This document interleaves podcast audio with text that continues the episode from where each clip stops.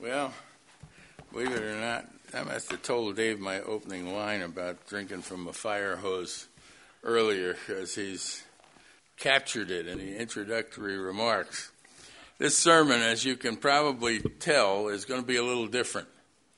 We're going to be talking about the, and it's based on the completion of a year's study in the book of Romans. So think back on uh, the subjects that have been covered, the places you've found them, and yet I think it's really important to go through the whole book and see the overall message of the Apostle Paul. And that's really what Romans is the orderly presentation of the gospel, the whole gospel, the good news about Jesus Christ but it also gives us a great vision, a great vision of the mind of God.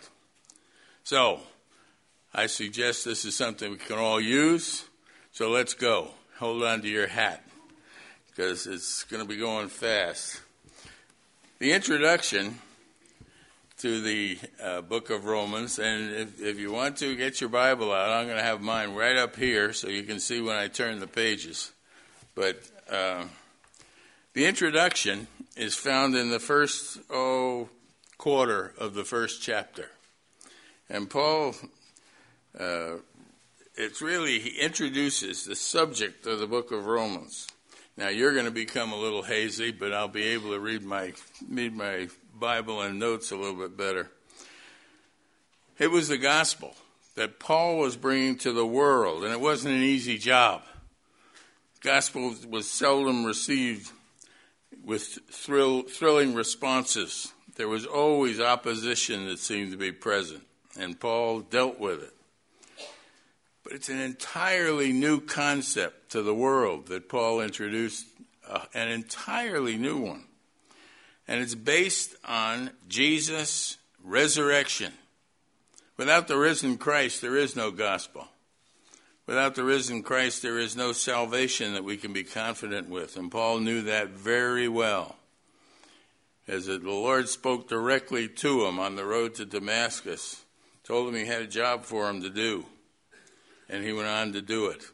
And so he is coming here and writing this letter to the church at Rome. Rome was the capital. It was the Washington, D.C., and the the New York City and probably Los Angeles all rolled into one of the world. It was the place where everybody came at the at kind of the center of the world.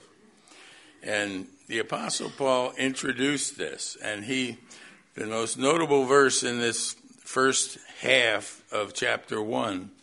For I am not ashamed of the gospel of Christ, for it is the power of God unto salvation to everyone who believes, to the Jew first, and also to the Greek, and also to the Romans.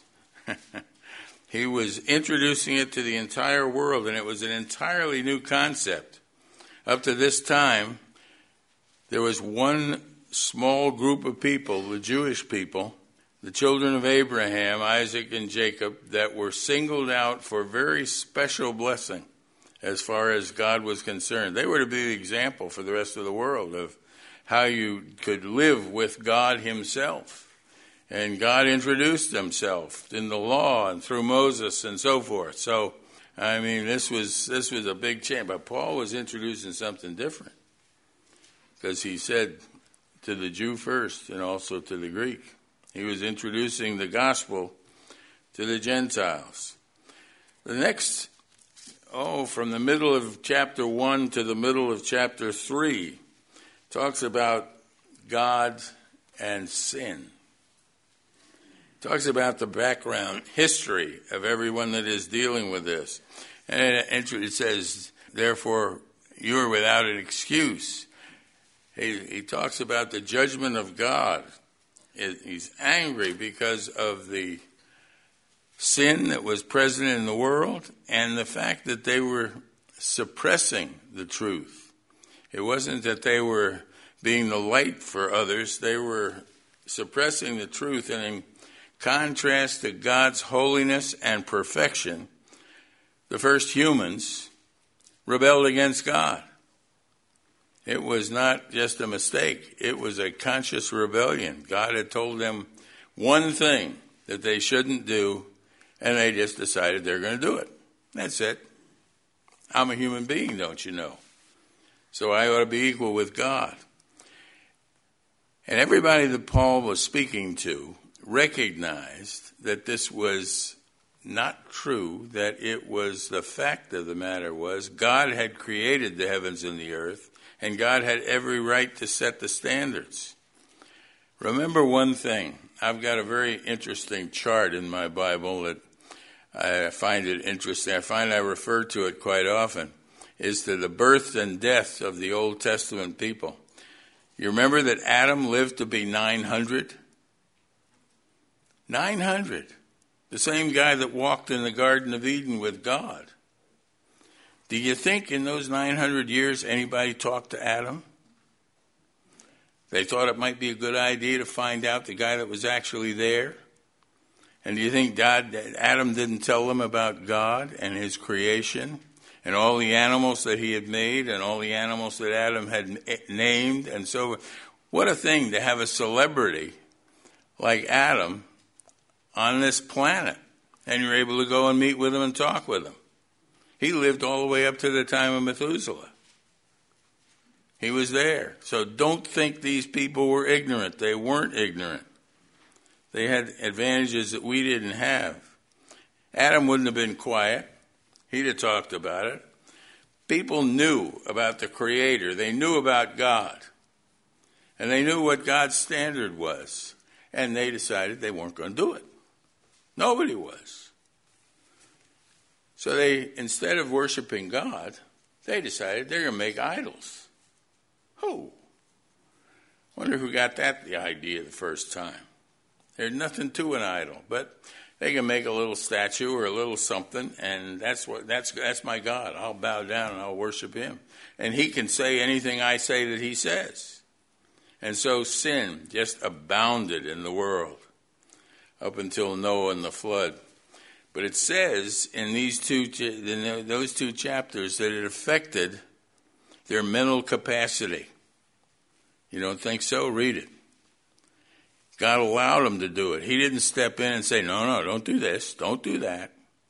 Uh uh-uh. uh He just let it roll. Only their mind became darkened. They got foolish, downright foolish. And that section, up through and into the middle of chapter 3, verse 21 of chapter 3, just really concluded with a statement all have sinned. There isn't anybody righteous. No, not one person. You believe that? How about our world? How do they like to hear that message? Not very well. When people have rebelled against that message all through the history of this this whole thing, and here was Paul. That was part of what he was saying. You've all sinned. God condemns you. You need something. There's got to, if there's a way out of this, you haven't got it because there's nothing you can pay back to God. And in chapter 3, in the middle of chapter 3, something that you don't notice all that much, verse 21 starts off with the word but. There's none righteous, no, not one. But now, apart from the law, the righteousness of God has been manifested, being witnessed by the law and the prophets, even the righteousness of God through faith in Jesus Christ for all those who believe. For there's no distinction, for all have sinned and fall short of the glory of God. There's the gospel. Paul says the righteousness of God has been revealed, not the righteousness of men. This has all been taken over by God and it's revealed. And that righteousness comes through faith in Jesus Christ. And right after that, all have sinned and fall short of the glory of God. It says this being justified as a gift by his grace through the redemption which is in Christ Jesus, whom God displayed publicly as a propitiation in his blood through faith. Whoa. Now that's those are verses that are well worth memorizing. I can't read them without emphasizing that. But it's the righteousness of God that is revealed. God took over this whole project of salvation. And he said, There's a way of salvation as of right now because of my Son, Jesus Christ. And that is a huge change. That just, that's revolutionary. And it changed everything. Because there's only one way of salvation. There's only one Jesus Christ. And he is the one that died. He is the one that became the propitiation.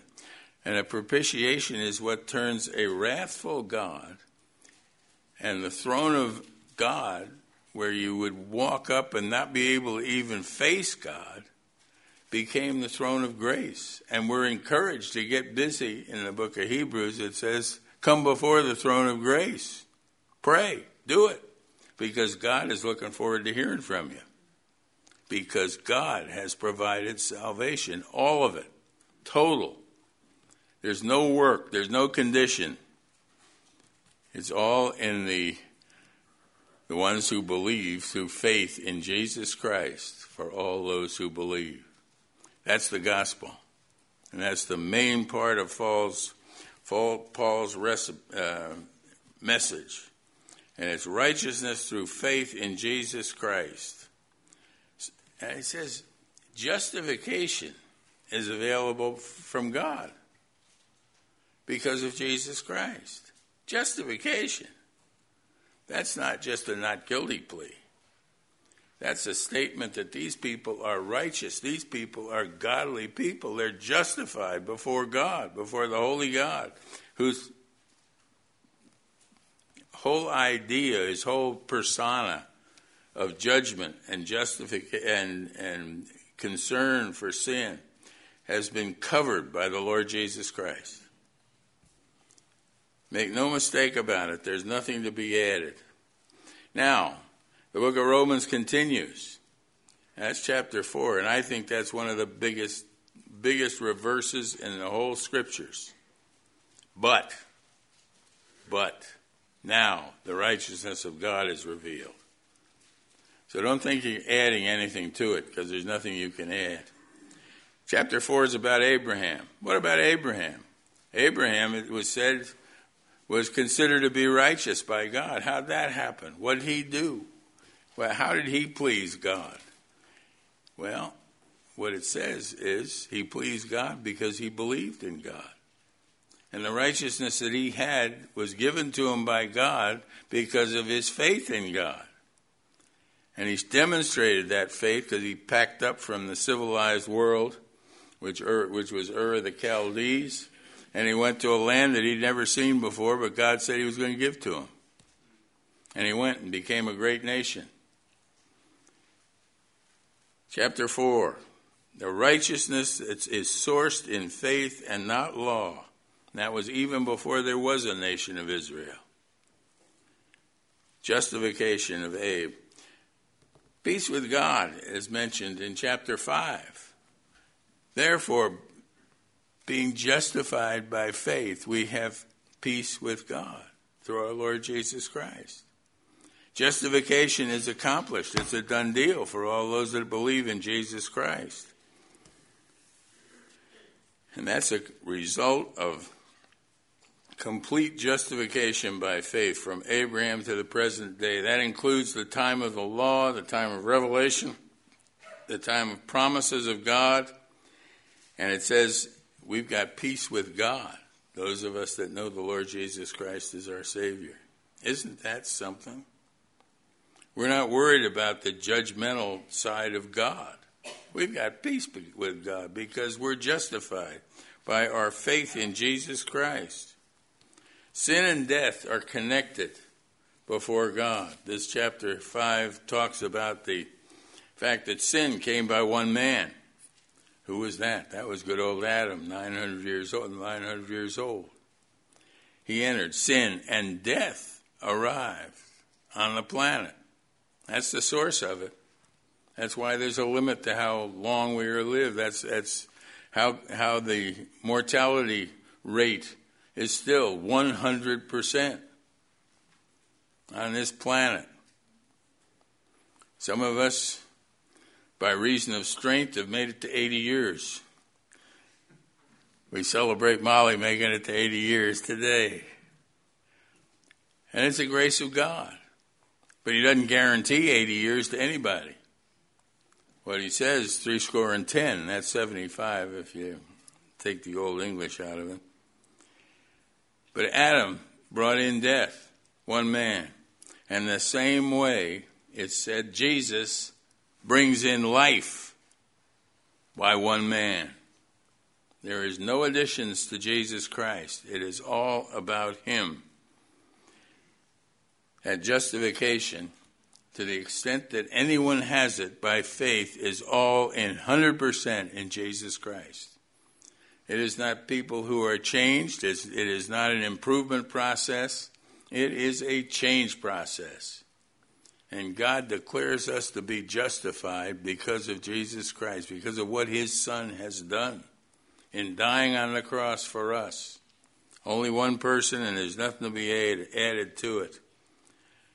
It's personal faith in Jesus Christ as He is, who He is. Demanding as that may be, that's the person that we come to to find salvation. Chapter 6. Chapter 6 is an interesting chapter.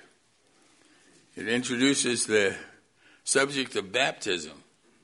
And as far as I'm concerned, the only baptism that is being described there is baptism by immersion. Now, I'm one of those people that has been baptized twice. I got baptized as in my christening as a Presbyterian, and that's okay. But it didn't assure that I was going to be saved, I can tell you that. And sometimes people think that. The only baptism that really tells this story is the baptism of immersion we could fill this tank up and have a, a graphic demonstration. But here's what, what happens, isn't it? The person testifies that they have accepted Jesus Christ as their Savior.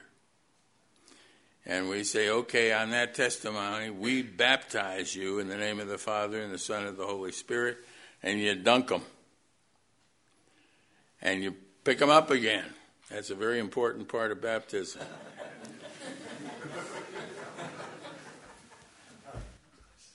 I've seen some baptism where it has some really big guys in there and a little guy trying to do the baptism. You had to have a little help to get him up.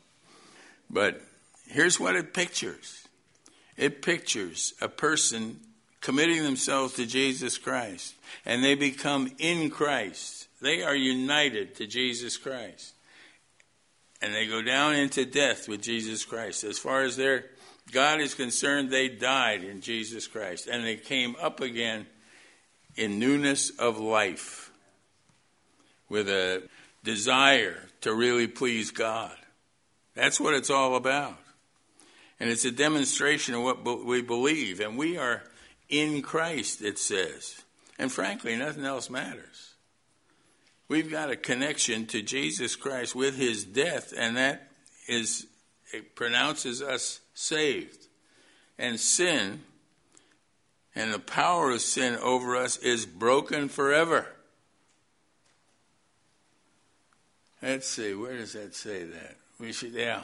Knowing this, chapter 6 and verse 6, easy one to remember, that our old self was crucified with him that our body of sin might be done away with, and that we should no longer be slaves from sin, slaves to sin. For he who has died is free from sin. Slaves to sin. Did you know without Jesus Christ, people haven't got much choice about sinning? They're just going to do it. I managed big organizations, and I never thought, frankly, that I could trust anybody to do the right thing all the time. And I could prove to you that it didn't work. The only people that are ever able to disappoint me are Christians, are believers. Because we are not slaves to sin. We can make a choice not to sin, and God's going to help us through it. So, verse 11 Consider yourselves to be dead to sin, but alive to God in Jesus Christ. Alive again in newness of life, able to imitate the Lord Jesus Christ. That's how we're to consider ourselves. Do you look at yourself like that as dead in Christ and no longer slaves to sin in life? No law for us, just grace. Wow. This is a complete salvation that the Apostle Paul is laying out there. And it's all of Jesus Christ. Chapter 7. An interesting chapter. It basically reminds us that the law doesn't apply to dead people. The law doesn't apply to Christians. We're totally set, free, set free you get over to chapter 7 and verse 23, and it says, I, uh, I joyfully concur, concur with the law of God in the inner man, but I see a different law in the members of my body, waging war against the law of my mind and making me a prisoner of the law of sin which I is in my members. Wretched man that I am. Paul say, Paul's that saying that of himself. Every time I think I'm going to do something good, I don't. Who will set me free from the body of this death? Thanks be to God through Jesus Christ our Lord. There it is. The law doesn't bind us anymore. And those of us that know the Lord Jesus as our Savior, we are free totally from the law. The strange thing is, we're not free from sin, are we? How does that happen? Now, it would have been real simple if the Lord had just taken away our old nature at the time we accepted Christ. he didn't. We still have battles to be won in our life. Chapter 8, and there's several sections to chapter 8 that really introduce some important things. Chapter 8 says the Holy Spirit because of our faith in Jesus Christ, takes up residence within us. The Holy Spirit, God Himself, indwells us as believers. And it's to be the mark of believers. There is therefore now no condemnation for those who are in Christ Jesus. Oh, there's great news, isn't it? That's a terrific verse. For the law of the Spirit of life in Christ Jesus has set you free from the law of sin and death. We're supposed to demonstrate that. And there's no excuses, really. The Holy Spirit is right present within us. We don't have to shout for Him to hear it. We don't have to do anything. He's right there with us. He knows exactly what's going on. All we have to do is bring Him into our lives and trust Him to help us. For the mind that is set on the flesh is death, but the mind set on the spirit is life and peace. Trust the Holy Spirit, just like you trust Jesus Christ. He's there, and He's there to reveal Christ to us. We read that in the, in the book of John. But that's a mark of believers. As the Ephesians says, says the Holy Spirit is the down payment, the earnest money that holds the house until we have the rest of the money for it, till we get the mortgage or whatever else. That's the Holy Spirit. He's with us. God Himself indwells the believer at the time of our salvation. That is when the Holy Spirit, Colossians 1, takes us out of the kingdom of darkness and into the kingdom of His dear Son. That's the shift in that. And yet you still have the conflict of our flesh and the Holy Spirit. Whoa. We haven't removed the sin in our flesh. Living will involve spiritual conflict. Sometimes I think that we ought to have a warning label on salvation. It doesn't mean we got peace of mind.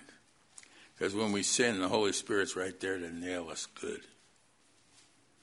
I think it sensitizes our, He sensitizes our conscience. There in chapter 8, we are advised that we are adopted into the family of God. by the Holy Spirit. And since we're adopted, we have all the rights of children. We are joint heirs with Jesus Christ. That's what it says. Nothing short of that. Remembered in the will. Adopted into the family of God.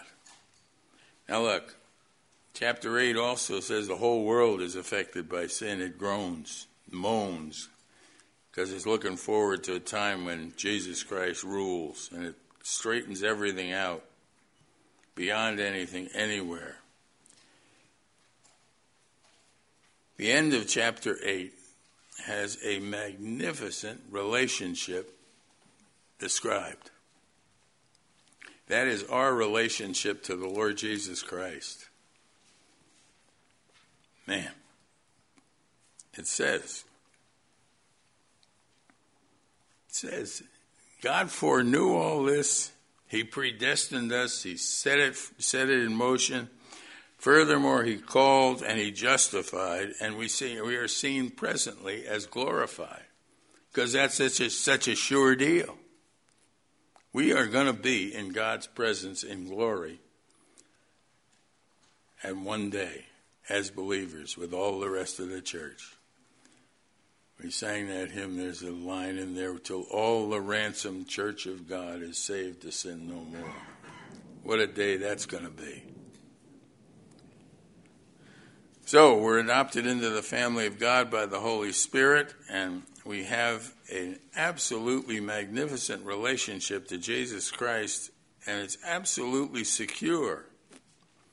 And it goes on to say that nothing can separate us from the love of Christ. For I am convinced that neither death, nor life, nor angels, nor principalities, nor things present, nor things to come, nor powers, nor height, nor depth, or any other created thing shall be able to separate us from the love of God which is in Christ Jesus our Lord.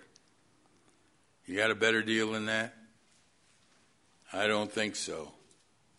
I think that is the thing to be relied on in our lives. There are times when we discover that that sin nature has led us astray, and Satan's right there to poke into our ear and say, Ha ha, you did that again. He's never going to forgive that. Forget it. That's wrong. Nothing can separate us from the love of God, which is in Christ Jesus our Lord. He is a created thing, Satan is, and he's listed. And there's no way he can separate us from the love of God. Beyond anything, anywhere, we have that relationship to Jesus Christ, and it, it's a lasting relationship we come to verse chapter 9, 10, and 11 that deal with a, a the issue of Israel. And it's sort of 9 is past, 10 is present, 11 is future. The way of salvation is completely new. And the people that really needed to understand that was the Jewish people. Separate privileges all over. They had everything.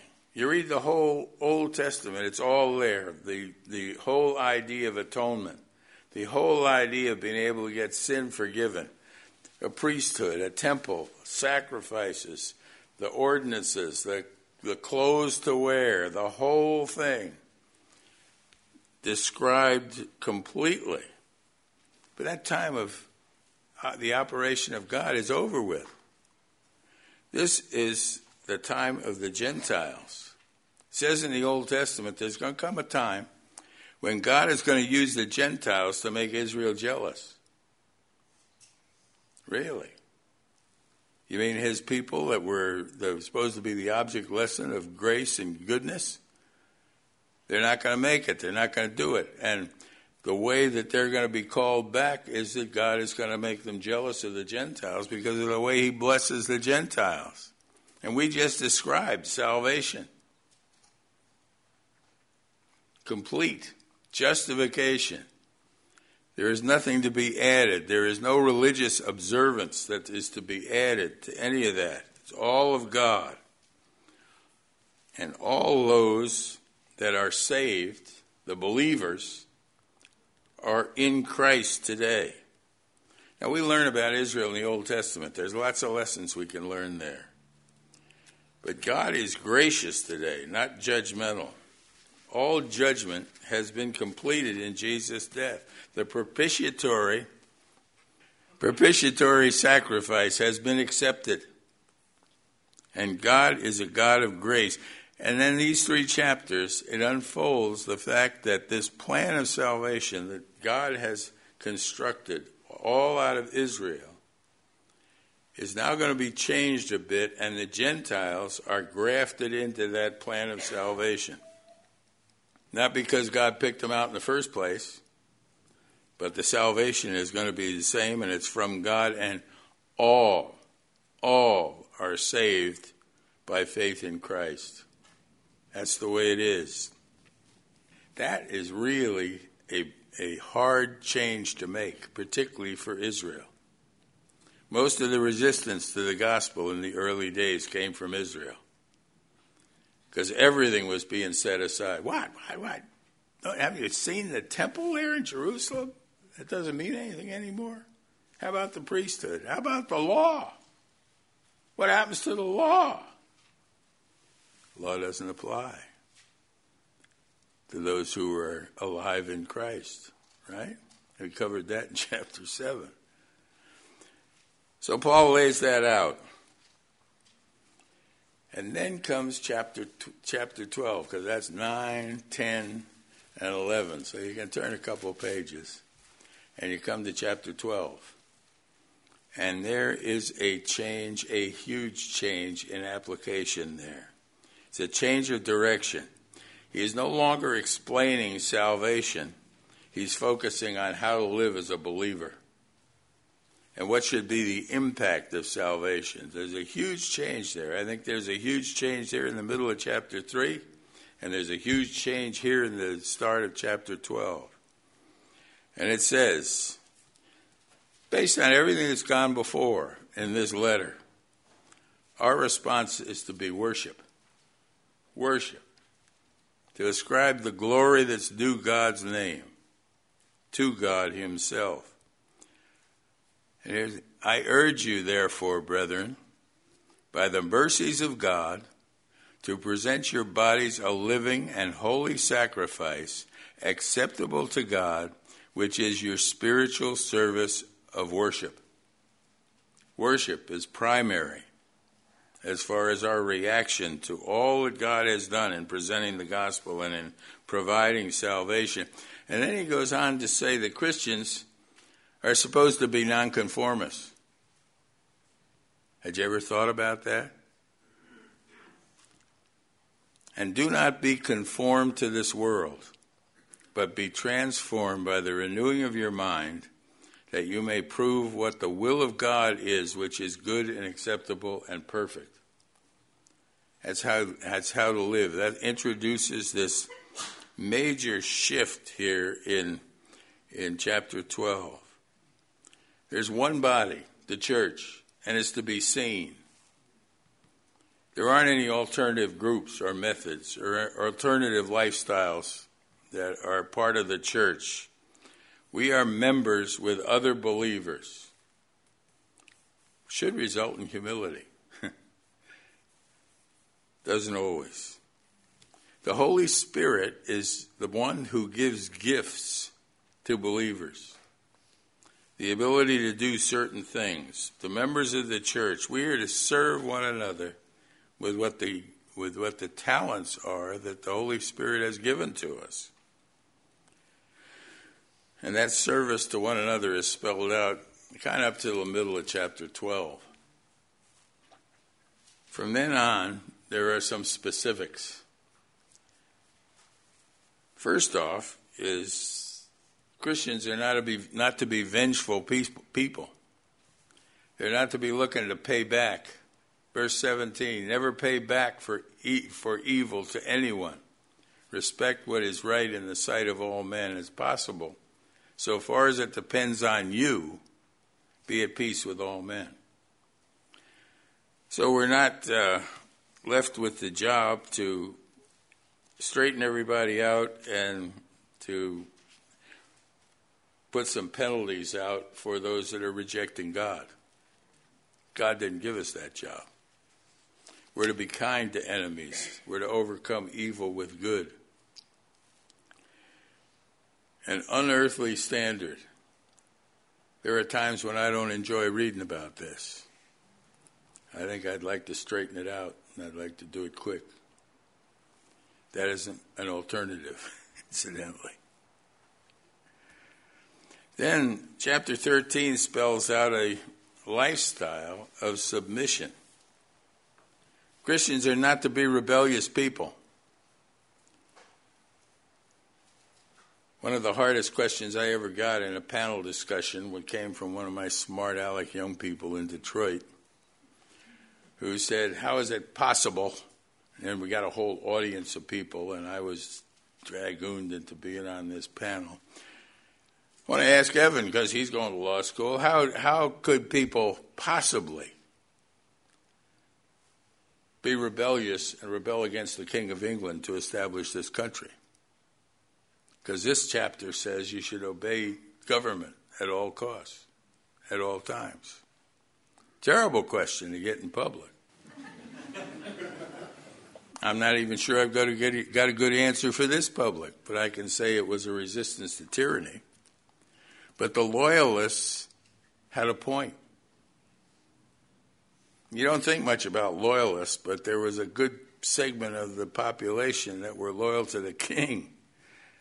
And we always like to think, oh, all our relatives were out there with a gun taking this country where it belonged wasn't always the case. We had a young man that Don got to know when he went to Wheaton, who came for Thanksgiving. We discovered that he was from a loyalist family who had left this country and gone to the Bahamas rather than deal with uh, deal with the revolution.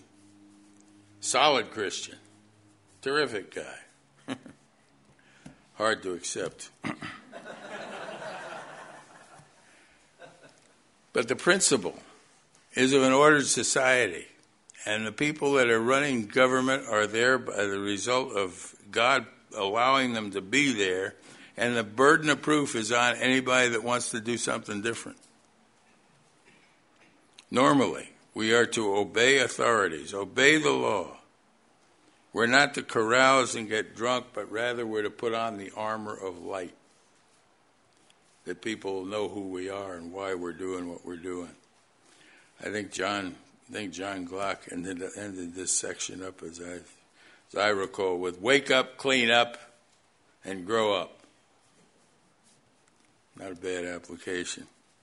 Chapter 14 talks about avoiding dissension. Gets into some differences between Christians. Some people said you couldn't eat meat off, offered to idols. The Apostle Paul said, Hey, I know there's nothing to an idol. That's nothing, that's a piece of junk. However, if someone gets stumbled by you eating meat, don't eat the meat. Idols are nothing, and the strong Christians are not fooled, yet superstition abides. Rather, the strong, than to force their opinion, is to carry the weak. Don't play, and there's a principle that's mentioned here, and don't put obstacles in the front of Christians. They can make others stumble and fall, and can affect their can, can affect their life. Don't put an obstacle in front of them by insisting on our own personal liberty. Not sure I like that section either. Drinking or abstaining can do it. Spiritual damage can be caused by liberty.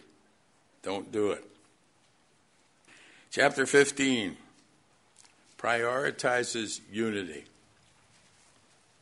The example is Jesus Christ, who never pleased himself here. That's just not was not done. And it goes along with that idea of bearing the weaknesses of the, of the weak. We're to accept one another without a whole lot of conditions. Goodness, knowledge, ministry comes from Him. It all comes from Him. Make sure your message comes from Him as well. All blessing and accomplishment comes from Jesus Christ to the, to the believer. We like to take a little credit or have a little recognition, but it's all in His power. That's who we are as Christians. It includes failed trips, the Apostle Paul would say. It includes giving, money. Everything's in his hands. And prayer is a crucial element. Chapter 16, there are believers that are recognized, probably people we never heard of. Individuals are not forgotten by God, and that's a good example for us. The small jobs are critical, and each person is treasured by God because of Jesus Christ. That's just the way this is. And there's a final warning in chapter 16. It says, Be wise in separating good from evil. Be wise in what is good, verse 19, and innocent in what is evil. That's quite an exhortation, isn't it? Be careful with what you think is good, because if you overemphasize it, it can turn into a stumbling block. And be innocent in what is evil. That's a knowledgeable result, I think. We're to be a good example. And we need to be wise in separating good and good and evil. And then it goes on to say, look out for dissenters. Look out for ones that are always looking for an argument. You've never run into anybody like that, have you? As a Christian?